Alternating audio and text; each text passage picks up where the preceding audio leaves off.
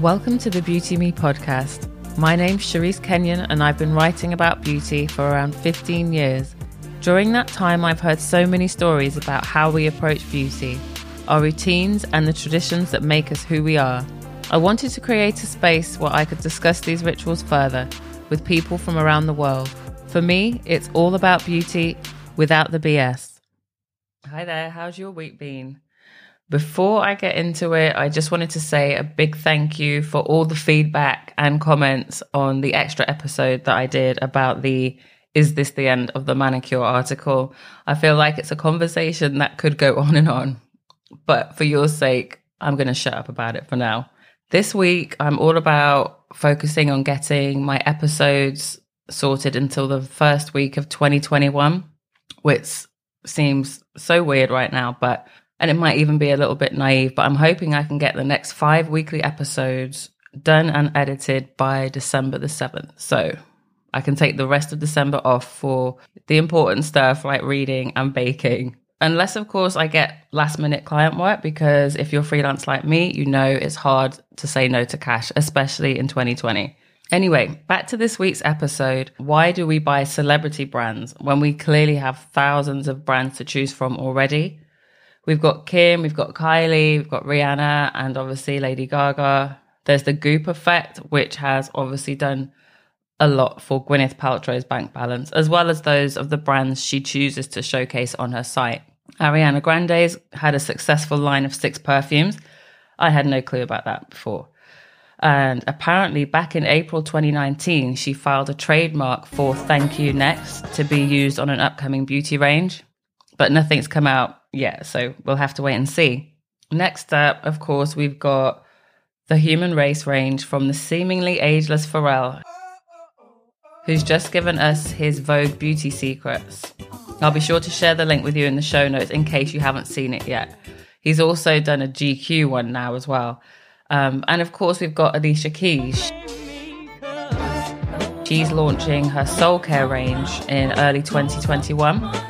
So let's see if they're worth more than their celeb status. So, first up, Alicia Keys. If there's one celebrity that probably could tempt Hey. me Hey, to buy their range, it How might be you? Alicia How Keys. I'm good. Thanks so much for having me by for 73 questions. Absolutely. I'm glad you can make it. I've sat in awe watching her 73 questions with Vogue and her own Vogue beauty secrets, just basically staring at her skin.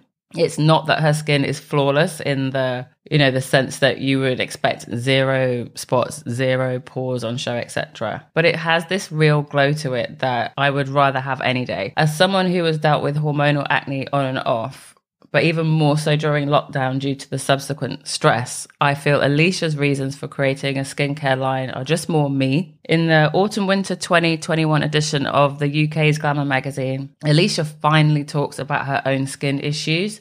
I think I've noticed them in the past, but she's never really spoken about them.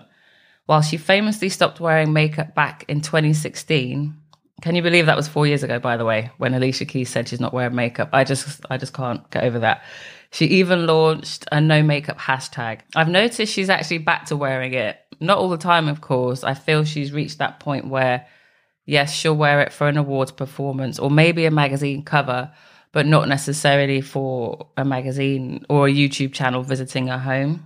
She's okay with staying bare, but it's only in this new issue of Glamour that she opens up about her skin. She says, I have always had a challenging time with my skin and having to figure out how to manage it and be in the spotlight.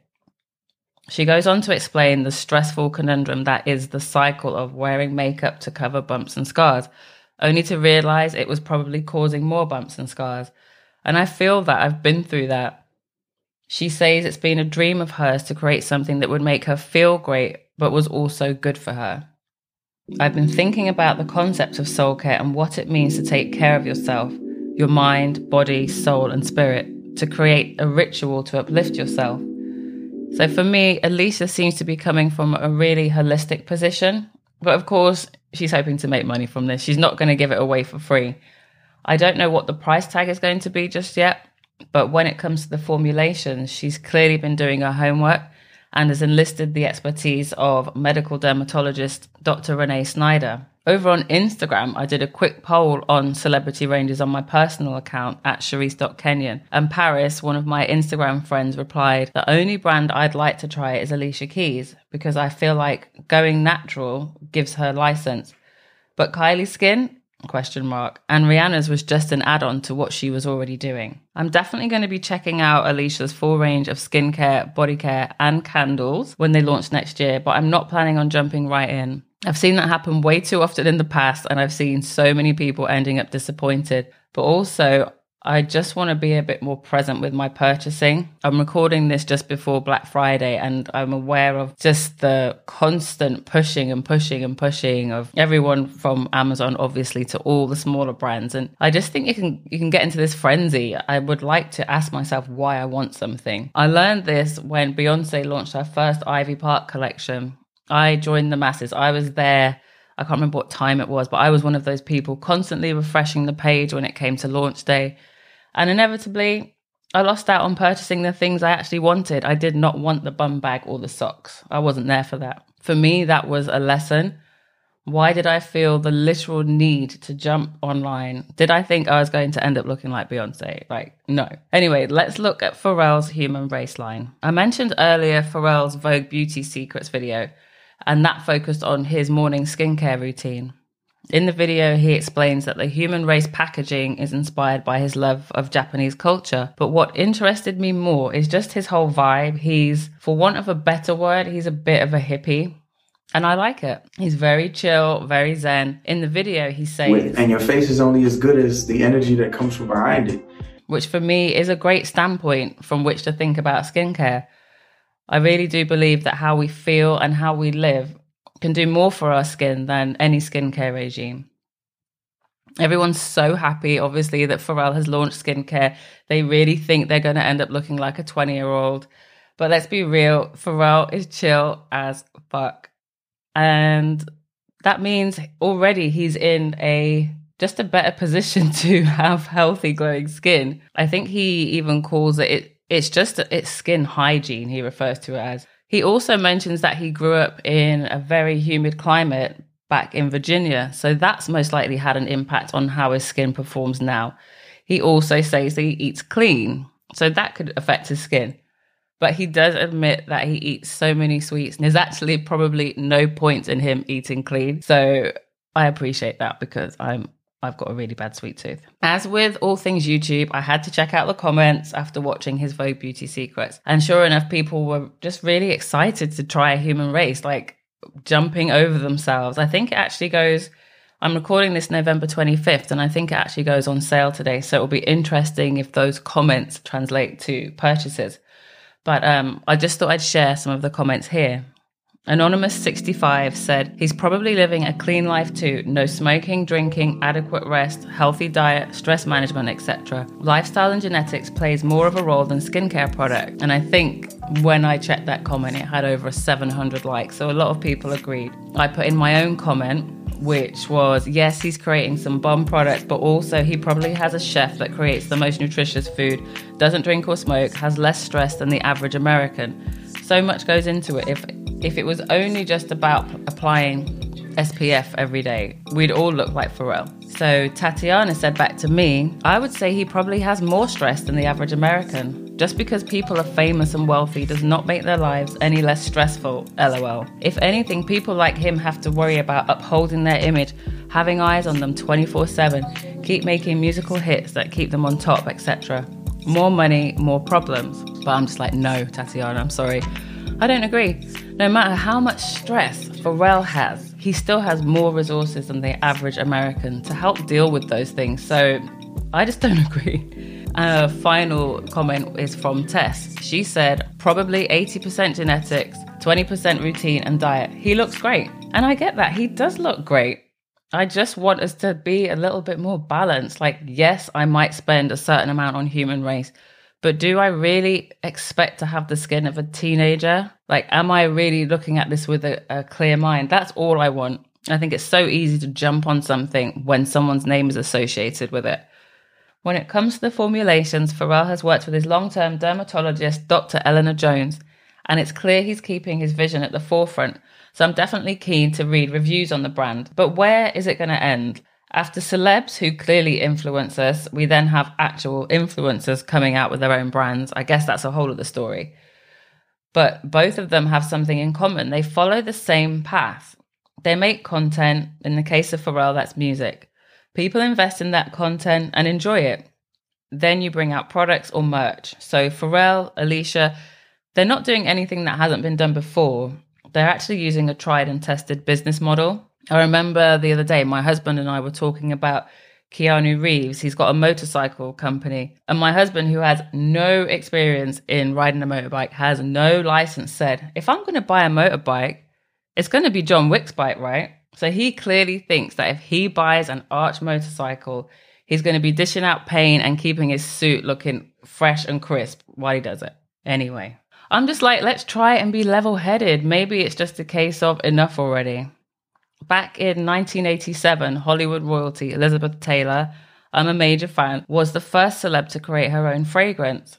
I feel like back then, the cachet involved in that would have been so far reaching as women around the world imagined themselves waking up smelling like Liz Taylor. In 1997, we had supermodel Iman launching her eponymous makeup line in answer to the serious lack of diversity on the shelves. But that answered a dilemma for women of color. Today's celeb lines are hardly answering any calling unless you take their dedicated fan base into account. I think that's the only way these lines will survive. But the thing is, when you have a fan base, they'll buy into your products. But in this world that we're in right now, that brand is so heavily associated with you, the person, that if you put a foot wrong, that brand could lose millions overnight. So I think it's like a really fine line that celebs lead when they launch these new ranges. I also think it's a similar vibe when it comes to a cult type brand or collaboration. For instance, on a previous episode where I discussed new launches from Pat McGrath and Supreme, I mentioned being really tempted by the lipstick. But what was I really tempted by? The packaging for sure, it was that iconic Supreme red and white. But it was also like there was a type of allure attached to being one of the first people who actually managed to buy it direct from Supreme rather than on eBay at an extortionate price. It also reminds me of influencer and podcast host Kia Marie also known as the Notorious Kia on Instagram. She made a reel recently about how people were paying $190 for a pair of ripped Gucci tights. And then she walks to the local store and picks up a pair for a couple of dollars. It's all about perception. How do we want to be perceived? On the Beauty Me podcast Instagram, I brought up the fact of influencer and celeb brands and showed a few slides of Pharrell's Human Race, Alicia's Soul Care, and also Lenny Kravitz's toothpaste range called Twice. Yep, I didn't know about it either. Their goal is to deliver full um, dental care to people who do not have access to healthcare. Most of the comments on the post when I shared about these different brands were really supportive of the celebs um, adding new revenue streams. Nobody seemed to have a problem with it.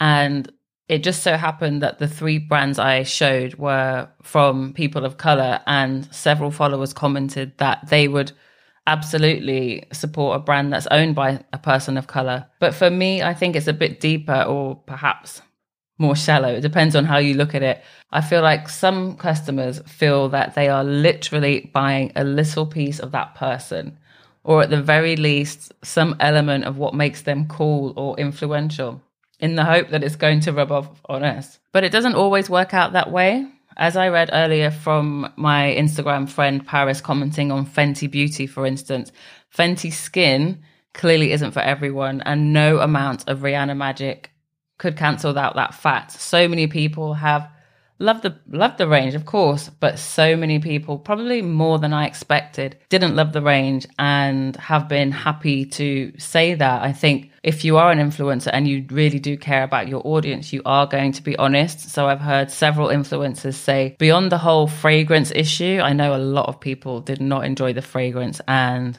got very upset that it would affect sensitive skin. Although I know for some people the jury's out um, when it comes to fragrance and sensitive skin. But like I said, many influencers who tried Fenty Skin felt compelled to be really honest, even if it meant they would never receive another free product from the brand. And I don't mind that. I think it's about having real conversations. So let's see where this one ends up. I'd love to know what you guys think of these celebrity ranges. Thanks so much for listening. I appreciate every DM, every comment, and I would love it if you could help me round out 2020 with a few more reviews. See you next week.